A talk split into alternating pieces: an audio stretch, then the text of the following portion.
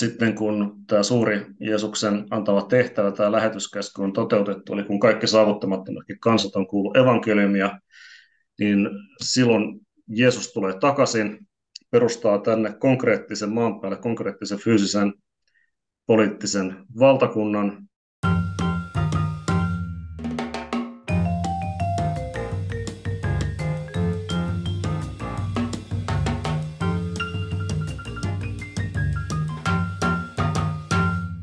Moikka ja tervetuloa Kujalla podcastiin. Olemme käsitelleet tässä hiljattain postmillenialismia, joka on yksi tällainen käsitys lopun ajoista. Ja tänään meillä on aiheena premillenialismi, joka on toinen teologinen näkemys sitten raamatullisista lopun ajoista.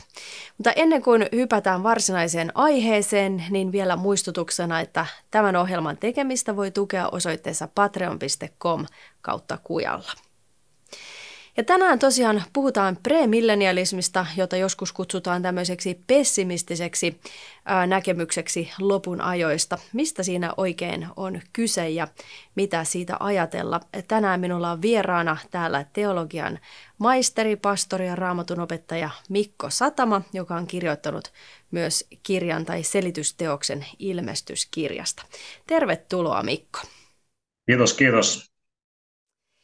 Kiva, että pääsit tähän mukaan ja tosiaan nyt sitten käsitellään jälleen tällaista ähm, näkemystä lopun ajoista ja nehän nyt aina kiinnostaa ja kiehtoo meitä ihmisiä. Nyt tässä ihan aluksi täytyy vielä sanoa jokaiselle kuulijalle ja katselijalle, että sitten näistä asioista on ehkä erityisen hyvä keskustella sitten myös oman pastorin kanssa, että mikä on sen seurakunnan sitten käsitys lopunajoista tai eskatologiasta sit siinä seurakunnassa, missä itse käyt. Mutta toivottavasti tämä jakso on tämmöistä hyvää ää, ajatuksen ravintoa ja, ja tämmöistä nälkää raamattua kohtaan sitten luomassa. No lopun aikojen spekulaatiot vaikuttaa usein tällaista ahdistusta ihmisissä, niin mitenkä Mikko sitten tätä aihetta jotenkin tulisi kristittynä lähestyä? No mä itse ajattelen näin, että tietysti kun kuulee monenlaisia näkemyksiä viimeisistä tapahtumista ja muusta, niin on itse hyvä ensimmäisenä katsoa raamatusta, että mitä siellä sanotaan, koska kaikenlaisia villejä väitteitä liikkuu ja läheskään kaikki niistä ei ole perusteltu raamatulla. Tai vaikka ne olisikin perusteltu raamatulle, niin ne ei ole raamatun mukaisia. Ja sitten taas jos ajatellaan sitä, että jos lopun ajan tapahtumat ja sitä koskevat ennustukset yleensä ahdistaa, miten nyt sanoisin, sinänsä, että mitä, on tule, mitä tuleman pitää ja mitä, mitä, miten minä selviydyn niistä, niin silloin kyllä on hyvä jotenkin muistaa se, että Raamattu vakuuttaa sen, että kaikki tulee lopulta päättymään Jeesuksen voittoon. Ja sitten Jeesus sanoo näin, tämä on ilmestyskirja 16. luku, että minä tulen kuin varas autuassa, joka valvoo ja pitää huolen vaatteistaan, ettei joutuisi häpeään kulkemaan alasti kaikkien nähden. Eli se, mitä Jeesus haluaa, kun lähestytään viimeisiä aikoja ja viimeisiä tapahtumia, on, että uskovat pitäisi vaatteistaan vaarin, eli pitäisi huolta siitä, että heidän elämänvaelluksensa on Jumalan sanan mukaista, että pysyisi lähellä Jeesusta, ja että heidän elämässänsä Jeesus olisi kaikessa ykkönen. Jos näin ei ole, niin, niin sitten tietysti voi olla aihetta huoleen, mutta jos näin on, niin Jeesus silloin kyllä pitää, pitää sitä huolta myös vaikeissa tilanteissa ja vaikeina aikoina. Mm. No. Viimeisiä aikoja lähestyttäessä niistä opetettaessa, niin usein tulee kyse, kysymykseen niin kuin vainot, koska niitä on luvassa raamatun mukaan. Ja joskus on mietitty sitä, että millä tavalla vainoissa kestäisi, niin ajattelet, että Jeesus Lukkaan evankeliumin 16. luvussa antaa tähänkin vastauksen, kun hän sanoo, että joka on vähimmässä uskollinen on paljossakin uskollinen, joka on vähimmässä väärä on paljossakin väärä. Toisin sanoen ihmisen mielenlaatu ja se sisimmän asenne, mikä hänellä on nyt, ratkaisee miten hän toimii sitten, kun ollaan vaikeissa paikoissa vainottuina tai kidotuksen tai kuoleman edessä. Eli jos mä nytten, kun Jeesuksen seuraamisesta ei ole vielä ihan hirveän pahoja seurauksia, niin jos mä nyt teen kompromisseja ja joustan pienissä asioissa, niin silloin takuulla tulee kieltäneeksi Jeesuksen ja tehneeksi kompromisseja isoissa asioissa, kun on vainot ja ahdistukset päällä. Mutta jos nyt pitää huolen siitä, ettei anna Jumalan sanasta periksi pienissäkään asioissa, eikä häpeä, eikä kiellä Jeesusta vähässäkään, niin silloin ihmisellä on se asenne ja voima siihen myös, että voi silloin lopun aikojen vainoissa selviytyä voittajana ja kestää kaikesta niin, ettei kiellä Jeesusta ja pysyy hänessä loppuun asti.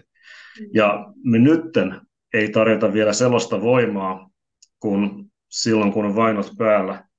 Ja sen takia usein meille ei annetakaan sitä voimaa, koska meidän antaa voimaa tarpeen mukaan eikä varastoon.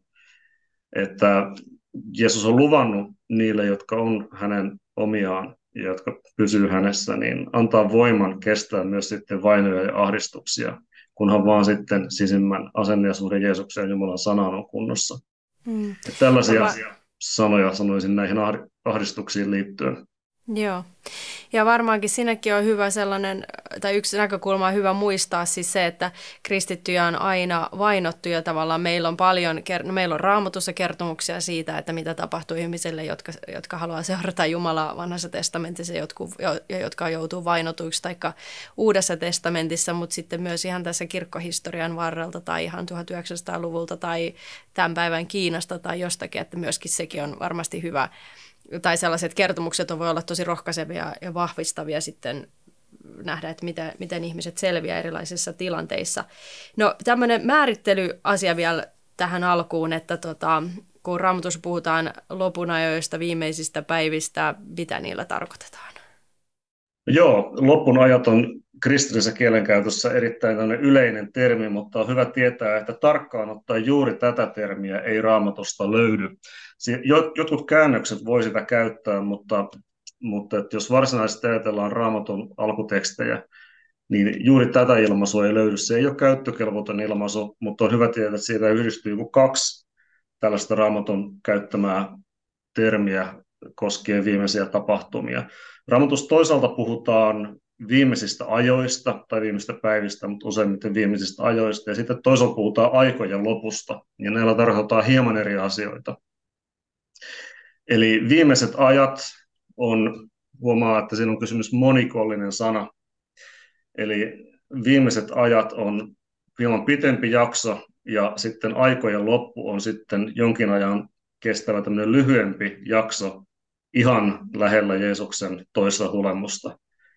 Eli lopun ajat alkoi helluntaista, ensimmäistä kristillistä helluntaista, kun pyhä henki vuorotettiin, ja me ollaan siinä mielessä eletty lopun aikoja, viimeisiä aikoja, me ollaan eletty 2000 vuotta jo, mutta aikojen loppua ei olla eletty niin kauan. Danielin kirjan mukaan aikojen loppu alkaa, kun pyhän kansan hajannus on ohitse, ja käsittääkseni tässä viitataan nyt Israelin poliittisen valtion syntymiseen, ja tätä aikaa me ei ole eletty vielä 2000 vuotta, itse asiassa alle 100 vuotta. Mm. Että on hyvä tietää, että tällaisia raamatussa olevia termejä löytyy. Sieltä löytyy myös sitten termiä ahdistuksen tai vihan aika ja niin poispäin. Pakanoiden ajoista puhutaan ja muustakin. Mutta että ajatus, että lopunajat tarkoittaisi ainoastaan tätä seurakuntakautta Jeesuksen ensimmäisen ja toisen tulemisen välillä, niin se ei täsmälleen ottaen pidä paikkaansa, vaan, vaan Raamattu puhuu myös aikojen lopusta, eli aivan viimeisistä tapahtumista ennen Jeesuksen tuloa. Hmm.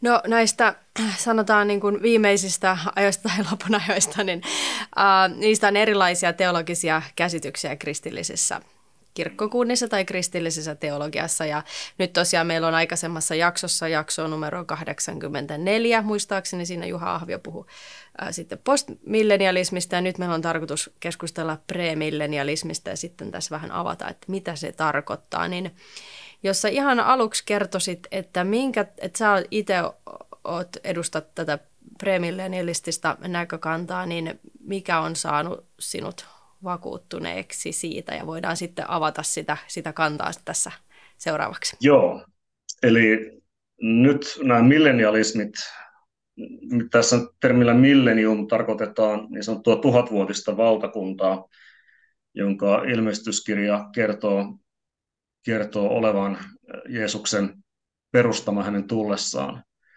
Ja nyt mitä tällä tarkoitetaan tällä tuhatvuotisella valtakunnalla ja milloin sen katsotaan tulevan ja sitten mitä se noin niin kuin sisältää, niin näihin näkemyksiin liittyy nämä millenialismit, post, pre, ah ja niin poispäin.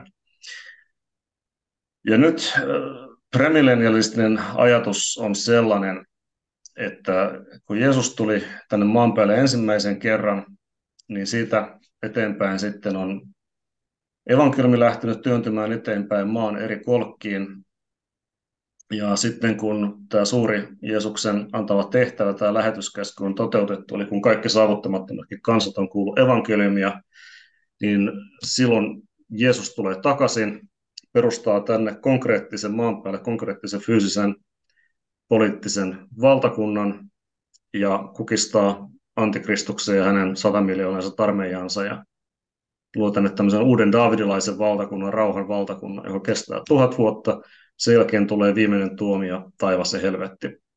Eli tämä on premilenialistinen ajatus noin niin kuin hyvin tiivistetysti näistä tulevista tapahtumista. Eli premilenialismi tarkoittaa ajatusta, että Jeesus tulee takaisin pre, eli ennen milleniumia, ennen tuhatvuotista valtakuntaa. Joo. Tällainen ajatus. Joo. No, tätä usein kutsutaan, tai voidaan kutsua pessimistiseksi niin kuin näistä post, pre ja amillenialistisista näkemyksistä, niin tätä voidaan kutsua pessimistiseksi näkemykseksi, niin minkä takia sitä saatetaan nimittää tällaisella? Joo, niin kuin tuossa sanoit, niin aina on ollut uskovien ja Jumalan kansan vainoja ja aina on ollut parempia ja huonompia aikoja ja on sitten ollut myös herätyksen aikoja ja on Jumalan asia mennyt eteenpäin näin poispäin. Eli tällaista vaihtelua on ollut aina ja tulee aina olemaan, mutta jos katsoo sellaisia niin kuin pelastushistorian ja maailmanhistorian suuria linjoja, niin premillennialistit usein ajattelee näin, että kokonaiskuvassa tämä tulee tämä maailmanhistorian kehitys menemään entistä synkempään ja synkempään suuntaan. Eli saatanan valta maailmassa tulee kasvamaan, se on se, mitä, mitä tässä halutaan sanoa. Eli tuossa mm, ilmestyskirja 12, kun tota, kuvataan Jeesuksen ensimmäisen tulemuksen aikaisia tapahtumia, ja siinä sanotaan, että voi maata ja merta, sillä perkele on astunut alas teidän luoksenne pitäen suurta vihaa, koska hän tietää, että hän on enää vain vähän aikaa. Eli kun Jeesuksen ensimmäisessä tulemuksessa hän ylösnousun kuolemalla ja ylösnousemuksellaan saamalla voitolla kukisti perkeleen ja perkele heitettiin alas taivaasta. Hän ei ollut siellä enää vierailuoikeuttakaan sen jälkeen. Niin siitä asti perkele on tiennyt, että hän on hävinnyt taistelun, että hän ei pysty kukistamaan Jeesusta. Ja nyt sitten aikojen lopulla hän tulee joutumaan helvettiin. Tämän hän tietää, mutta koska hän on äärimmäisen paha, niin hän haluaa vetää mukanaan sinne helvettiin mahdollisimman monia ihmisiä. Ja mitä lähemmäs tulee Jeesuksen takaisin tuleminen ja perkeleen lopullinen tappio, niin sitä suuremmaksi ja kiivaammaksi hänen vihansa tulee muuttumaan. Ja siitä käsin tulee ymmärrettäväksi se, että perkele saa entistä enemmän ja enemmän ja enemmän valtaa täällä maailmassa. Hmm. Eli sitten, niin, tai jatka vaan, jos sulla oli... Joo, Danielin kirjan 12. luku tulee myös mieleen, missä sanotaan, että siihen aikaan nousee Mikael, suuri enkelirohtias, joka on kansas ja lasten suojana.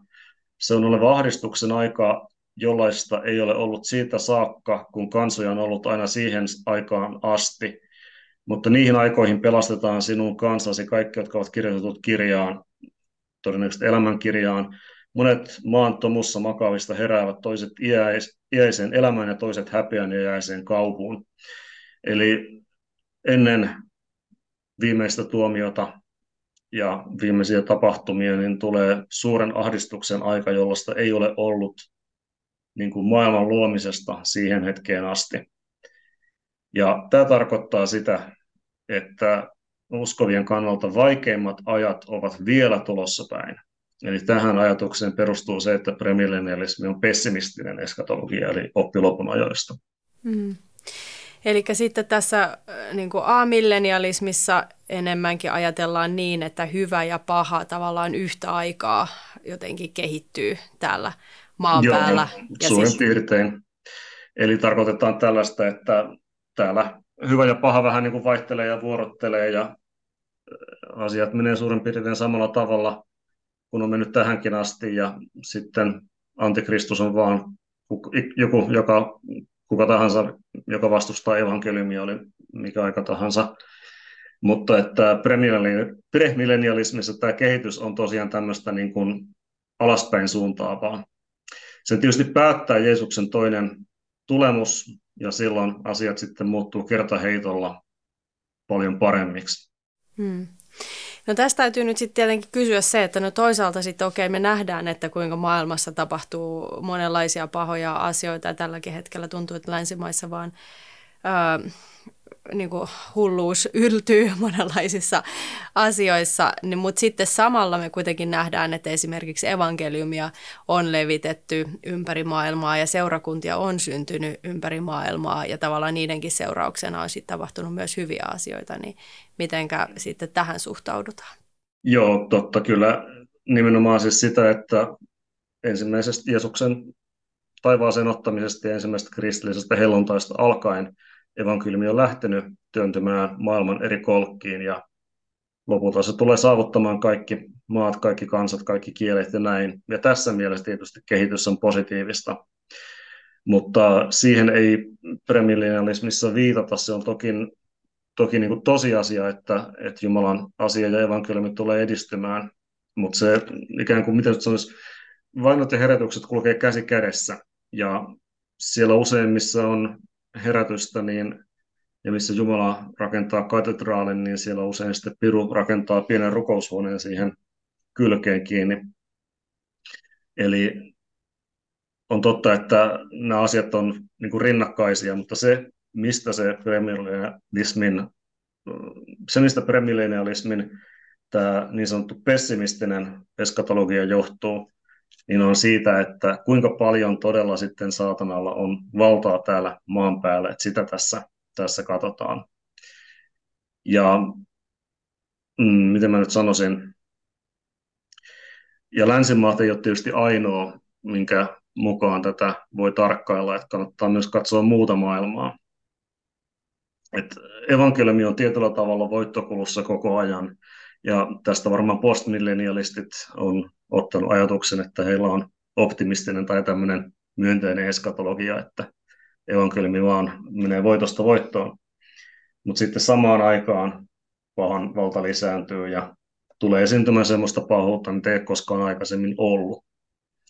Ja se tulee sitten huipentumaan siihen, että tämmöinen Tessalonikalaiskirjeen mainitsema laittomuuden ihminen tulee saamaan kaiken vallan maailmassa, ja tämä ihminen saa valtansa suoraan saatanalta. Eli tulee maailman lopulla syntymään ensimmäistä kertaa tämmöinen maailmanlaajuinen valtio ja viimeistä kertaa. Ja sen johtoon sitten tulee yksi tämmöinen laiton, laiton, se laiton tai laittomuuden ihminen, joka sitten on saatanan vallassa täysin. Eli silloin saatanan valta maailmassa on suurimmillaan. Mm kun Jeesus oli erämaassa paholaisen kiusattavana, Matteus 4, niin yksi niistä kiusauksista oli se, että Perkele sanoi Jeesukselle, että hän antaa Jeesukselle kaikki maailman valtakunnat ja kaikki ihmiset ja kaiken mahdollisen, jos, hän, jos Jeesus kumartaa saatanaa. Jeesus ei tietysti langennut siihen, mutta tässä Perkele tarjosi Jeesukselle mahdollisuutta ryhtyä antikristukseksi. Ja Perkele vielä sanoo, että ne kaikki on annettu minun valtaani, eli hän voi antaa ne kenelle hän tahtoo. Ja miksi sitten Perkele ei nyt jo hallitse niin suuresti kuin sitten kerran lähellä Jeesuksen tulemista, niin se johtuu siitä, että tässä on, miten nyt sanoisi, asioita tapahtumatta, jotka vielä, vielä on sen esteenä. Mm. Ehkä tällaisen kuvauksen voisin antaa tästä. Joo. No, eli tämä, nämä käsitykset tästä milleniasta, eli tuhatvuotisesta valtakunnasta, niin tosiaan jakaa uudesti syntyneitä kristittyjä, että ajatellaan vähän eri tavoin.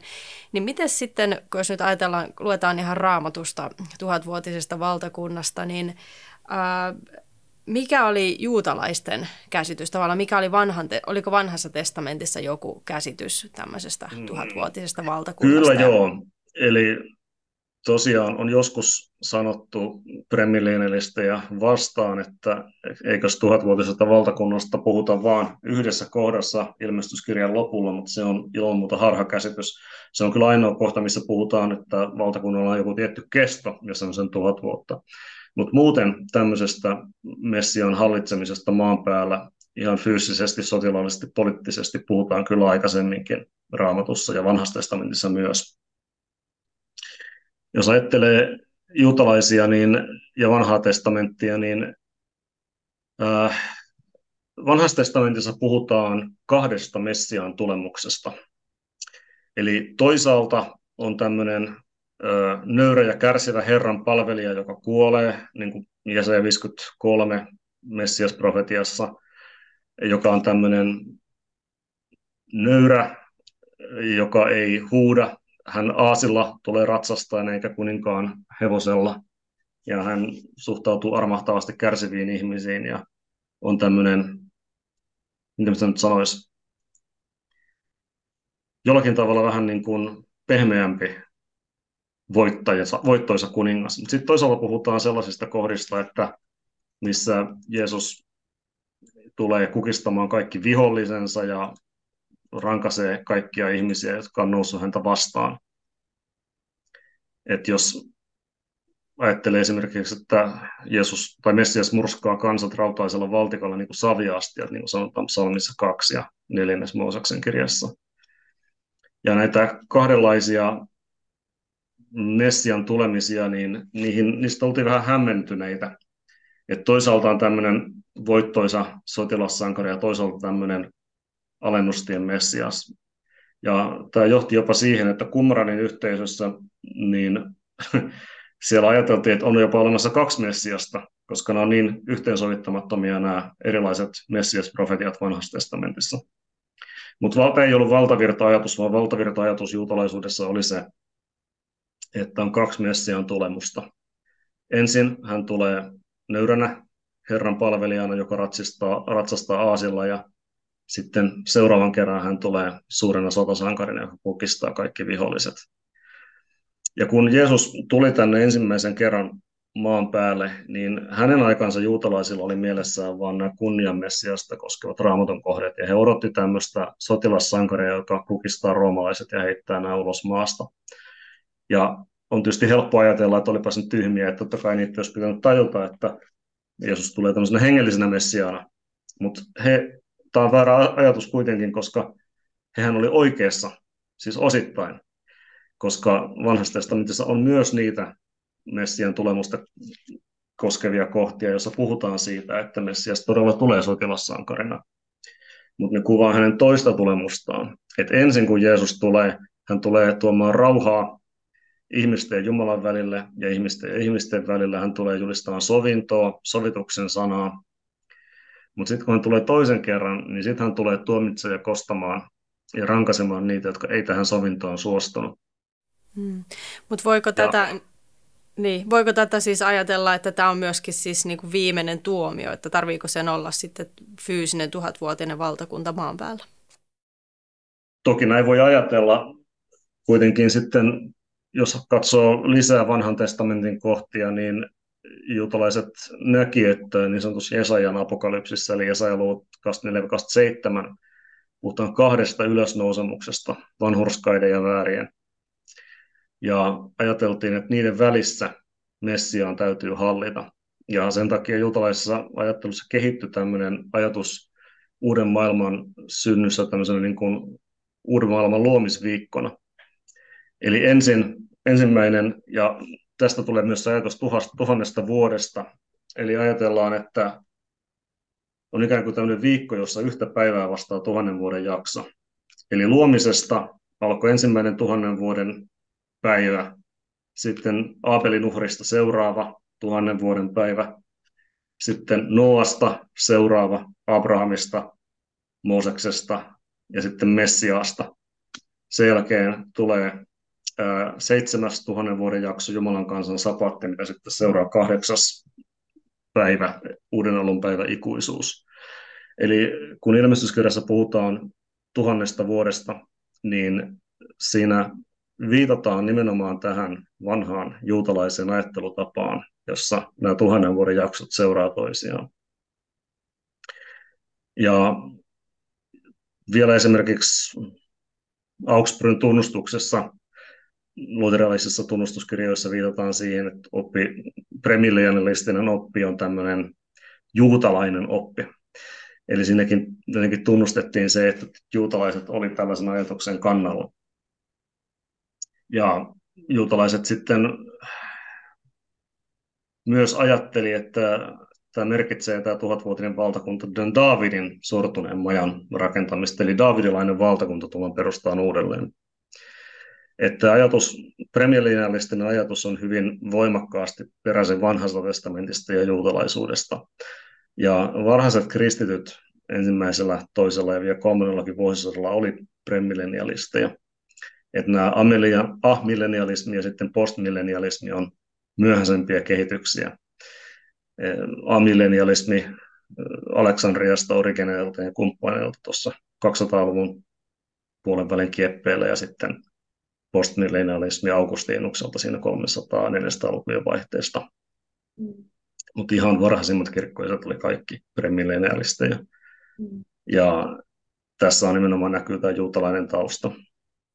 Eli juutalaisilla oli käsitys tällaisesta, että, että kun on luomisviikko siellä ensimmäisen Mooseksen kirjan alussa, niin sitten, että jokainen, jokainen päivä ikään kuin esittää semmoista tuhatta vuotta sitten historiassa. Joo, ja sitten tavallaan, kun Jeesus tulee takaisin, niin sitten siitä alkaa, onko se sitten se kahdeksas vai seitsemäs Tuota, niin, Messian, Messian toisesta tulemuksesta alkaa seitsemäs, eli tämä Jumalan kanssa on sapatti, ja sitten kahdeksas, eli on sitten uuden alun päivä ikuisuus, että siinä ei ole enää sitten kysymys tuhannesta vuodesta, vaan loputtomasta ajasta.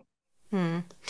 Eli jos vielä tiivistäisit sille ihan lyhyesti, eli mikä on tavallaan se semmoinen lopun aika tai se aikajana sitten premillenialistisessa näkemyksessä, että miten asiat tapahtuu? Joo. Eli ensimmäinen kristillinen helluntai, kun pyhä henki vuodatettiin, siitä lähtien alkoi evankeliumi työntymään kaikkialle maailmaan, ja sen, sitten kun se on saavuttanut kaikki kielet ja kansat ja maat, niin Jeesus tulee takaisin. Tätä ennen vähitellen saatanan valta maailmassa kasvaa niin, että se huipentuu sitten tämän laittomuuden ihmisen antikristuksen vallansaantiin äh, ihan muutama vuosi ennen Jeesuksen paluuta maan päälle. Ja kun Jeesus tulee tänne takaisin, niin hän kukistaa antikristuksen sen 100 miljoonaiset armeijat ja perustaa tänne maan päälle, siis täällä ihan fyysisesti maan päällä. Hän tulee laskeutua Öljymäelle, ihan kerrotaan se fyysinen paikkakin, minne hän tulee takaisin. Ja Öljymäki halkeaa kahtia, niin kuin Sakarian kirjan ennustus siitä on. Ja Jeesus perustaa maailmanlaajuisen valtakunnan tai valtion, missä hän on hallitsija, hän johtaa ja sitten uskovat hänen kanssaan on sitten johtajia ja hallitsijoita siinä valtakunnassa, jotka, jossa sitten on tietysti jäänyt joitakin näitä kansoja eloon, jotka vielä, vielä sitten oli, oli niin tota Peron valtakuntaan kuuluvia. Ja kun tämän valtakunnan Jeesus tänne perustaa, sitä kestää tuhat vuotta ja sen aikana on ihmeellinen rauha. Sitten saatana päästetään vankilastaan, jonne hän on joutunut Jeesuksen tullessa takaisin vielä vähäksi aikaa tuhatvuotiskauden lopulla. Ja hän eksyttää silloin kansoja, ja, mutta hänet sitten lopulta tuhotaan ja hävitetään se, mitä hän on saanut aikaa, ja hänet heitetään helvettiin. Sitten seuraa viimeinen tuomio, tuomio ja tota, tämä nykyinen maailma ja nykyiset taivaat, tämä avaruus ja kaikki tullaan tuhoamaan ja luodaan uudet taivaat ja uusi maa, missä sitten vanhurskaus asuu, niin kuin siitä Pietarin kirjassa sanotaan. Eli ää, pelastus on elämää, ei ole mitään, siis pelastus ei ole mitään sellaista, että oltaisiin jonain ihme aineettomina, ruumiittomina henkinä jossain tuolla soiteltaisiin harppua pilvehattaralla, vaan pelastus on fyysistä, konkreettista elämää fyysisessä maassa, mutta uudessa maassa, ja me ollaan silloin uudessa ylösnousemusruumiissa. Ja samalla tavalla nekin, jotka on helvetissä, niin saa uuden ruumiin, mutta siinä he on sitten kärsimyksen paikassa Tulijärven tuskissa. Eli tämä on noin niin pähkinänkuorassa sellainen premillennialistinen perinteinen näkemys asioista. Hmm. Eli onko sitten tuhatvuotisessa valtakunnassa kuitenkin silloin, koska silloin ollaan täällä maan päällä, niin sit siinä, silloin on kuitenkin synti vielä maailmassa, että tavallaan Joo, uudessa kyllä maassa se on ei totta, ole. että sen, rajo, sen valta on jollakin tavalla kyllä rajoitettu Jeesuksen toimesta, mutta että edelleen tuhatvuotisessa valtakunnassa kuollaan, vaikka eletäänkin normaalia pitempään, ja edelleen on riita-asioita ihmisten välillä, koska Jeesus niitä sitten raamatun mukaan tulee ratkaisemaan. Mutta se on jollakin tavalla se syntisyys ja pahuus niin kuin rajoitettua, koska Jeesus on täällä ruumiillisesti tullut takaisin. Ja todennäköisesti Jeesuksella on sellainen ruumis, ylösnousemusruumis silloin, kun hänellä oli hänen ylösnousemuksensa jälkeen ensimmäisen tulemuksen yhteydessä. Eli äh, kun Jeesus sanoi opetuslapsille, että katso, tai niin koskekaa minun käsiäni ja jalkojani, että ei aaveilla ole lihaa eikä luita. Että samalla tavalla me voidaan koskea Jeesusta, että hän on fyysisessä ruumiissa, mutta hän on siinä kirkastetussa ylösnousemusruumiissa. Hänhän saattoi kävellä seinien läpi, kun hän tuli lukittujen ovien takana olevien opetuslasten luo. Mm. Että jotain samankaltaista odotettavissa sitten tuhatvuotisessa valtakunnassa. Niin, aivan. No sitten joissakin seurakunnissa tai on käsitys sit siitä, että, että uskovat temmataan ylös ennen vaivan aikaa, niin, niin onko se tietyn tyyppinen premillenialistinen näkemys? Joo, on, nyt on hyvä tietää, että on niin kuin, voisi niin kuin jakaa karkeasti kahden tyyppiseen premillenialismiin. Eli tämä, mitä mä itse edustan ja mitä on tässä kuvailu, on niin sanottua klassista tai perinteistä premillenialismia, mitä varhaiset kirkkoiset edusti. Mutta sitten tuossa 1800-luvulla John Nelson Darbin näiden spekulaatioiden seurauksena on syntynyt vähän toisen tyyppinen premillenialismi, jota sanotaan dispensationalistiseksi premillenialismiksi. Siinä ajatellaan näin, että, että joo, lähellä Jeesuksen toista tulemusta Antikristus saa kyllä maailmanvallan, mutta sitä ennen täältä uskovat sitten temmataan pois maan päältä ties minne, ja sitten täällä on vaan uskosta osattomia ihmisiä elämässä Antikristuksen hallinta-ajan maan päällä, ja sitten vasta Jeesus sen jälkeen kukistaa sen, sen hallinnan sitten. Mutta tämä on mun käsitykseni mukaan ja raamaton mukaan kyllä väärä näkemys, koska tässä joudutaan olettamaan, että Jeesuksen tule, tulemuksia ei ole vain yksi, tai Jeesuksen paluita ei ole vain yksi, vaan kaksi. Eli on kolme Jeesuksen tulemusta tässä ajattelutavassa. Ensimmäinen 2000 vuotta sitten, toinen tempaamaan omansa luokse ja kolmas sitten, kun hän kokistaa antikristuksen, mutta ei tämmöistä oppia raamatusta löydy. Raamatussa kyllä puhutaan siitä, että Jeesus tempaa uskovat häntä vastaan Tessalonikaisessa kirjassa ihan selvästi, mutta milloin se tapahtuu, niin vasta silloin, kun Jeesus tulee takaisin, eikä hän tule takaisin kahta kertaa, vaan vain kerran. Ja kun hän tulee takaisin, niin se on kaikkien ihmisten nähtävillä oleva tapahtuma, jossa Jeesus tulee suurten kosmisten merkkien kerran taivaan pilvissä ja enkelit huutaa ja suuret pasuunat soi ja ihmisen punainen merkki ilmestyy taivaalle ja kaikki maan sukukunnat itkee parkuu ja huutaa ja piiloutuu kallion koloihin sun muualle. Et ainoastaan tämmöisestä hyvin näkyvästä, kaikille nähtävistä nähtävästä Jeesuksen paluusta puhuu raamattu. Ei mistään salaisesta paluusta, jonka huomaisi vain uskovat, mutta ei uskosta osoittamat. Ja tässä on niin kuin hirveän tärkeää muistaa se, että raamatussa ihan selvästi sanotaan, että maan päällä on uskovia silloin, kun antikristus hallitsee. Että jos kerran uskovat temmattaisiin pois täältä maan päältä, niin kuinka se sitten olisi mahdollista että kun ihan selvästi Jeesus, tai siis ilmestyskirjassakin puhutaan siitä, että mm, saatanalle annetaan, tai antikristukselle pedolle annetaan valta käydä sotaan pyhiä vastaan ja voittaa heidät. Eli jos täällä ei olisi hänen hallinta-aikanaan pyhiä, niin ketä vastaan hän sitten sotisi. Tai lopun aikojen suuresta Babylonista kehotetaan Herran kanssa olevia Jumalan Jeesuksen omia pakenemaan. Ketä nämä pakenevat olisi, jos täällä ei ole siinä aikana uskovia, vaan ne olisi temmattu jonnekin muualle. Mm. Ja sitten Jeesus sanoo, että kun hän tulee, niin nostakaa päänne, sillä teidän vapautuksenne on lähellä. Kelle tämä on, että tämä ohi, jos täällä ei ole uskovia, jos olisi temmattu jonnekin. Että mä en itse usko näihin tempausoppeihin ollenkaan. Tempaus kyllä tapahtuu, mutta vasta kun Jeesus tulee kaikkien nähtävällä tavalla. Ja miksi se tapahtuu sen takia, koska silloin Jumalan tuomion tuli lankeamaan päälle, uskovat nostetaan ilmaan Jeesusta vastaan, jotta se ei kohdistu heihin. Sitten Jeesus tulee ja laskeutuu Elimäelle yhdessä pyhiänsä kanssa ja perustaa tänne rauhanvaltakunnan. Hmm. Eli tuossa oliko 90-luvulla vai 2000-luvun alussa, kun oli tämä Left Behind-sarja, ää, kirjoja ja, ja elokuvia, joissa kuvattiin tavallaan kristittyjen ylöstempausta, joka oli sitten tällainen salainen tempaus, eli tavallaan yhtäkkiä sitten ihmisiä vaan katos, niin sitten se ei, se kuuluu nimenomaan tähän dispensationalistiseen. Joo, nimenomaan, niin tämä on dispensationalistinen ajattelu, ja sitä sanotaan, että se on dispensationalistista premilenialismia, eli tämmöiset salaiset ja aikaiset tempaukset, oli se sitten antikristuksen ajan alussa tai sen puolivälissä tai missä onkaan, niin, niin ne on näitä dispensationalistisia kehitelmiä. Mm.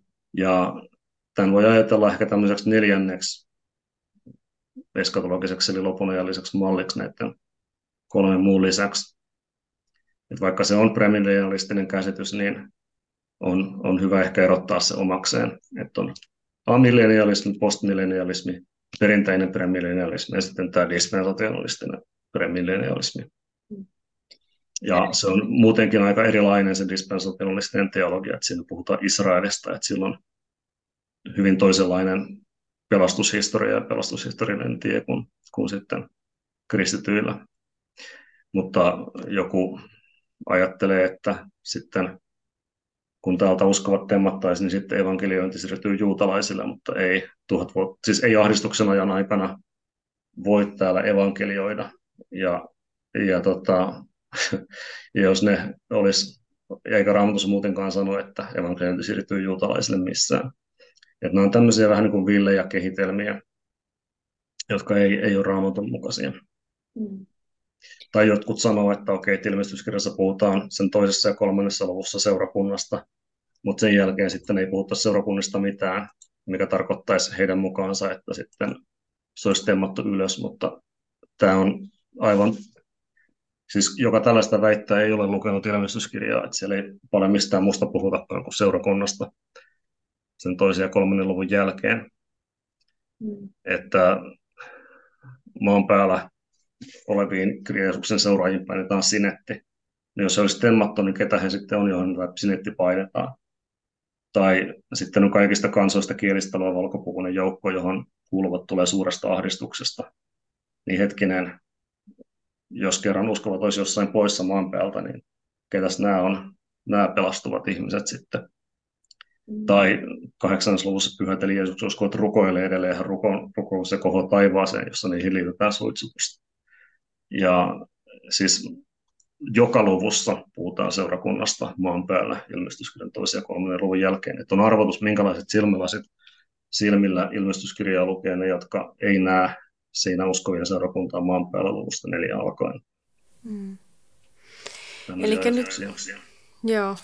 Eli nyt kaikilla kristityillä tai tavallaan, tavallaan tämmöisen kristillisen uskon ihan niin kuin perustavanlaatuinen ydinasia on se, että me odotamme Jeesuksen toista tulemista. Eli Jeesus tulee takaisin maan päälle ja hän tulee tuomitsemaan koko maailman ja hän tulee tuomitsemaan ää, jokaisen, jokaisen teot. Se on niin kuin selvä asia. Ja sekin on myös käsittääkseni aika selvä asia, että, että tulee jonkinnäköistä vaivan aikaa antikristusta ihan ennen Jeesuksen tulemista, mutta sitten missä mittakaavassa muuta, niin siitä ja tästä tuhatvuotisesta valtakunnasta, niin niistä sitten voidaan olla vähän eri mieltä ja erilaisia tulkintoja.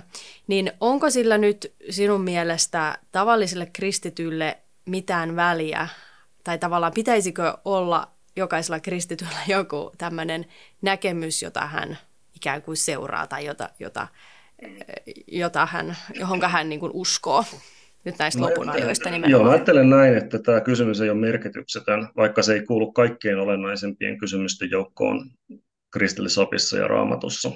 Koska esimerkiksi jos uskotaan tämmöiseen aikaiseen tempaukseen, niin äh, siinä silloin ajatellaan myös näin, että uskovat ei joutuisi osalliseksi lopun aikojen vainoista. Ja äh, silloin voidaan olla väärällä tavalla valmistautumattomia. että sitten kun ne antikristuksen ajan vainot tuleekin ja uhataan, että ottaa pedonmerkin tai henki pois, niin saattaa tulla hämmennys tämmöisille ihmisille, jotka on uskonut näitä aikaisia tempausteorioita, että, että mitä tämä nyt on, eihän näin pitänyt käydä. Ja se voi johtaa sitten toimimaan väärin. Tai jos ajatellaan amilinealistisesti, että joo, että täällä ollaan vain seurakunnan aikana maan päällä, niin kuin on ollut aina, ja sitten niin tota, saatana on sidottu, niin hyvä kysymys on, että, että tota, voitko todella sanoa, että saatana on sidottu tällä hetkellä. Ei enemmänkin saatana ole, voi hyvin ja elää täällä maanplaneetalla. Että se saattaa niin kuin, tulla sellainen vääränlainen turvallisuuden tunne, että tässä ei ole to, niin kuin Herran seurakunnalla ei ole todellista sotaa käynnissä. Tai että jos on postmillennialistinen eskatologia, niin ajatellaan, että asiat menee vaan uskovien kanta parempaan ja parempaan suuntaan, ja sitten kun ne meneekin huonompaan, niin mitä sitten sanotaan? Että tavallaan ne ei ole merkityksettömiä asioita, vaikkakaan ne ei kuulu kaikkien, merkitykset, kaikkien merkityksellisimpien asioiden joukkoon.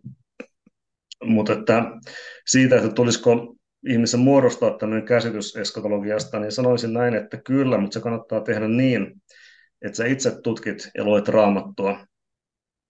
Että sä voit kyllä kysyä pastorilta, että mitä hän ajattelee tästä, mutta se on semmoinen juttu, että jokainen ihminen itse on kuitenkin vastuussa siitä, mitä on itse uskonut ja miten on itse elänyt.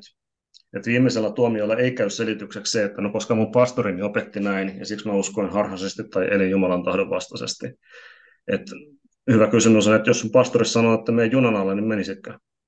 Että ensisijaisesti meidän tulee olla kuuliaisia Jumalalle ja hänen sanalle ja, ja tutkia raamatusta, miten nämä asiat on.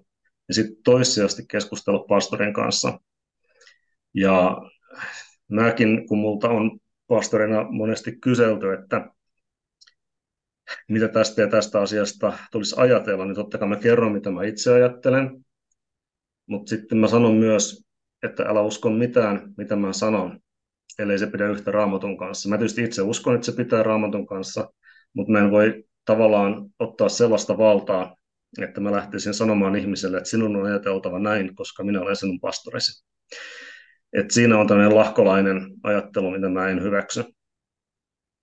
Mutta toki, jos seurakunnassa on, jos olet semmoisen seurakunnan jäsen, missä on hyvin tiukat opilliset rajat, ja missä edellytetään, että sulla pitää olla tietyn tyyppinen eskatologinen lopunajallinen näkemys, niin sitten sun täytyy niinku miettiä, että okei, okay, että jos ajattelet toisin, kun tässä seurakunnassa ajatellaan, niin voitko sä kuulua tämmöiseen seurakuntaan sitten, jos se todella edellyttää tätä vai jotka sä hysyis hiljaa sen näkemyksen kanssa ja sitten vaan veltat keskustelua, jos tulee aihe, keskustelu tällaisesta aiheesta. Että, että siinä mielessä sanoisin, että, että joo, pastorin kanssa kannattaa keskustella, mitä tässä ajatellaan, mutta, mutta pastorin, pastorin pillin mukaan ei kannata kuitenkaan sitten viime kädessä muodostaa niitä omia näkemyksiään.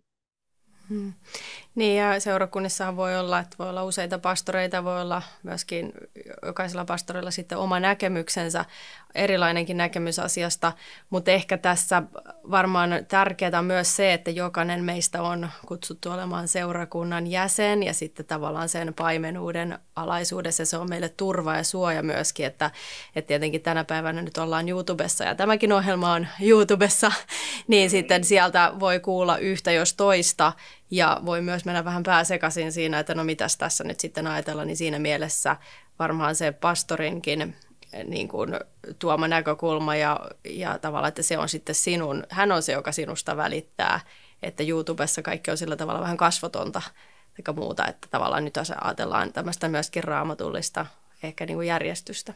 Mm. Ehkä sillä kuitenkin sanoisin näin, että että tota, raamatullinen järjestys kuitenkin on ensisijaisesti se, että, että sitä ei ratkaise ö, niin kuin näiden ihmisopettajan näkemykset, oli ne sitten YouTubessa olevia opettajia tai sen paikallisen seurakunnan opettajia, vaan sen tulee ratkaista se raamatun. Että, että raamattu ei opeta tämmöistä autoritaarista pastoreutta, missä pastorein oikeutena tai valtana on se, että hän saa määrittää, mitä sinä uskot ja ajattelet ja miten sinä elät. Että pastoreilla on tärkeä oma tehtävänsä, mutta he on niin kuin esikuvia ja, ja johtajia, jotka niin kuin tavoittelee sitä, että kaikki heidän laumansa lampaat vois tulla sen, sen hyvän paimenen seuraajiksi, joka, joka on virheetön, eli Jeesuksen Kristuksen, että heistä voisi tulla kaikesta Jeesuksen seuraajia ja opetuslapsia. Et pastorin tehtävä on enemmänkin esimerkin avulla mm, ohjata ihmisiä oikeaan kuin sitten se, että hän määräilee ihmisten elämää.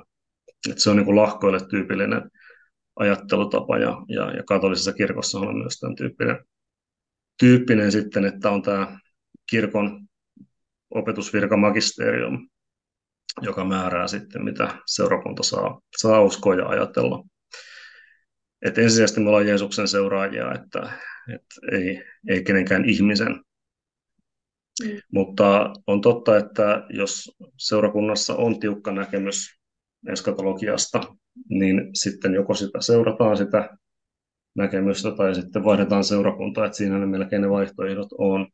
Mutta aika monessa seurakunnassa, mitä mä olen ymmärtänyt, niin annetaan paljon vapauksia siinä näissä eskatologisissa asioissa, ei tietenkään niissä kristillisen opin kannalta keskeisimmissä asioissa, Jeesuksen sovitustyössä on muussa. Mutta olen ymmärtänyt, että suuremmassa osassa seurakuntia on, on aika paljon vapautta tässä asiassa, että siinä mielessä.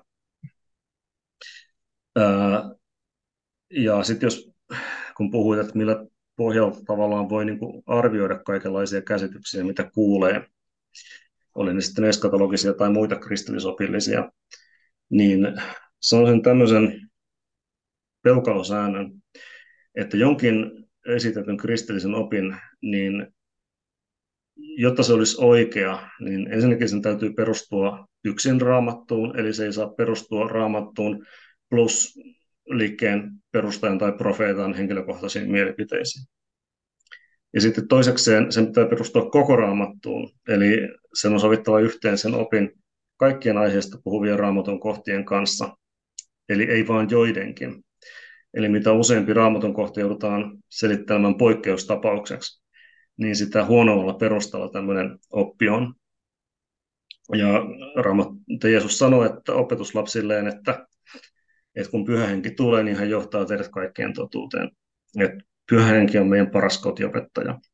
Mutta että, miten mä nyt sanoisin, villien käsitysten viirakossa, joita varsinkin eskatologiassa on, niin, niin ratkaisu ei ole se, että kuunnellaan YouTubesta kaiken maailman saarnaajia, vaan se, että itse mennään polville Jumalan eteen rukouksessa, itse luetaan raamattua, ja sitten voi keskustella pastorin kanssa, että miten nämä menee, nämä asiat hänen, hänen mielestään miten tässä seurakunnassa opettaa. Tämmöisiä ajatuksia. Mm. Hyvä, kyllä. Tota, no sitten vielä ihan lopuksi tämmöinen kysymys, että sitten joskus voidaan, voidaan myös nähdä, että tietynlainen, että jos ajat keskitytään hirveästi ajattelemaan Jeesuksen paluuta tai tavallaan ehkä pelkäämään niin kuin lopun aikoja tai sellaista, että nyt kohta tulee vainot ja kohta kaikki jotenkin romahtaa, niin sitten se voi myöskin pa- aiheuttaa semmoista niin kuin passiivisuutta ihmisissä, että esimerkiksi Tessalonikalaiskirjassakin kehotetaan menemään töihin ja sitten siinä yksi, yksi selitys tälle on, on se, että sitten siellä tavallaan oltiin niin tavallaan keskitytty siihen, että nyt Jeesus tulee ihan kohta, niin tavallaan kannattaako tässä nyt enää tehdä yhtään mitään, kannattaako mennä töihin tai opiskella tai muuta. Niin mitä sä sitten sanoisit, sanoisit jotenkin vastapainoksi, tasapainoksi sitten täh- tällaisen ajatteluun? Joo, ja tästä voisin, ennen kuin vastaan tähän kysymykseen, niin voisin kertoa sellaisen anekdootin, että tarina kertoo, että yksi tämmöinen tunnettu raamatuopettaja kuin Uura Saarnivaara, joka Ryttylässä oli raamattukoulun rehtorina tuossa 70-luvulla, ja hänelle rakennettiin sitten talkootyönä sinne sellainen talo, missä hän voisi asua yhdessä vaimonsa kanssa. Ja kerrotaan, että se talo rakennettiin erittäin heikosti ja hätäisesti ja hutiloiden sen takia, koska Jeesus tuli heidän mukaansa, niiden rakentajien mukaan niin pian takaisin, ettei kannattanut rakentaa kovin hyvälaatuista taloa. Ja niinpä sitten raamatun opettaja Sarnivaara joutui asumaan sitten hutiloiden tehdyssä talossa. Mutta tämä tietenkään ei ole se, miten Raamattu opettaa meitä lopun aikana suhtautumaan, vaan Jeesus sitten sanoo, että Johannes 9, että nyt kun vielä on päivä, meidän on tehtävä niitä tekoja, joita lähettäjäni meiltä odottaa. Tulee yö, eikä silloin kukaan kykene tekemään työtä. Eli nyt vielä, kun ei ole suuret lopun ajan ahdistukset ja vainot päällä, nyt on tehtävä niitä tekoja, joita lähettäjäni meiltä odottaa. Eli vietävä evankeliumia kadotetuille ihmisille ja palveltava, palveltava ihmisiä, ihmisiä ja Jumalaa täällä maan päällä ja oltava aktiivisia vaikuttaa yhteiskuntaan ja politiikkaan ja kaikkeen muuhun. Eli se on se, mitä Raamattu opettaa, että sitten kun tulee yö, eli sitten kun Antikristus saa maailman vallan ja on maailmanlaajuiset uskovia vainot, niin sitten on eri asia. Sitten meidän tulee paeta järjestäytyneen yhteiskunnan ulkopuolelle, mutta se on sitten, nyt vielä ei ole se tilanne käsillä. Ja ehkä sanoisin vielä silläkin tavalla, että niin kuin Juudan kirjassa on tämä, että pelastakaa ne, jotka voitte. Eli sen Jeesuksen pikaisen palun tulisi enemmänkin rohkaista siihen, että entistä enemmän ja entistä pikaisemmin pyrittäisiin voittamaan sieluja Jeesukselle. Että ettei kävisi niin, että sitten kun Jeesus tulee ja armon aikaan loppu, niin sitten jäikin ihmisten sieluja pelastumatta, jotka muuten olisi voinut pelastua. Ja kyllä myös sitten sekin, että jos nyt ajatellaan vaikka sitä, että ensimmäisessä Johanneksen kirjassa sanotaan, että iankaikkinen elämä ei voi pysyä yhdessäkään murhaajassa. Eli iankaikkinen elämä on ollut hänessä, mutta se lähtee hänestä pois. Niin jos esimerkiksi me ei puolusteta Jumalan sananmukaista oppia elämää, esimerkiksi abortissa on kysymys pienen lapsen murhasta äidin kohtuun. Jos me ei ole taistelemassa näiden pienten lasten elämän puolesta ja siten palvelemassa Jeesusta Kristusta osaltamme, niin me ollaan samalla myös viemässä osaltamme ihmisiä kohti kadotusta. Eli kaikki sellainen, missä mennään jonnekin tuonne pieneen mökkiin ja pistetään ovi kiinni visusti ja katsellaan sieltä ikkunasta, että koska se Jeesus tulee takaisin, niin se on ehdottomasti raamatun vastaista toimintaa. Eikä, eikä Jeesuksen pikaisen paluun odotus tulisi koskaan johtaa sellaiseen, vaan pikemminkin siihen, että entistä ahkerammin oltaisiin Herran työssä, että vaikuttaa ympäröivään maailmaan tämmöisiä ajatuksia. Joo, eli että Jeesuksen paluun odottaminen niin sitten tavallaan antaa meidän elämään enemmän semmoista fokusta ja tarkoituksenmukaisuutta sitten jokaiseen päivään ja, ja hetkeen, että aikaa ei hukata. Joo, ja vielä ehkä sellainen ajatus tässä vielä lopuksi, eli mikä voisi olla semmoinen, millä tavalla voi näitä eskatologisia näkemyksiä jäsentää, on ehkä sitten se, että jos on esimerkiksi joku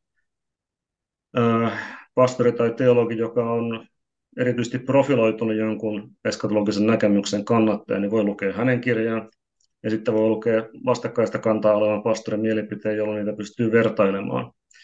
Ja nyt tämä perinteinen premilenialismi on mun ajatukseni, ja vaikka se ei ole ainoa asia, mistä, mistä puhun, niin, niin sen mukaisesti on kirjoittanut tämmöisen teoksen, kun ilmestyskirja avautuu, joka on ilmestyskirjan käytännöllinen selitys, josta on paljon muutakin.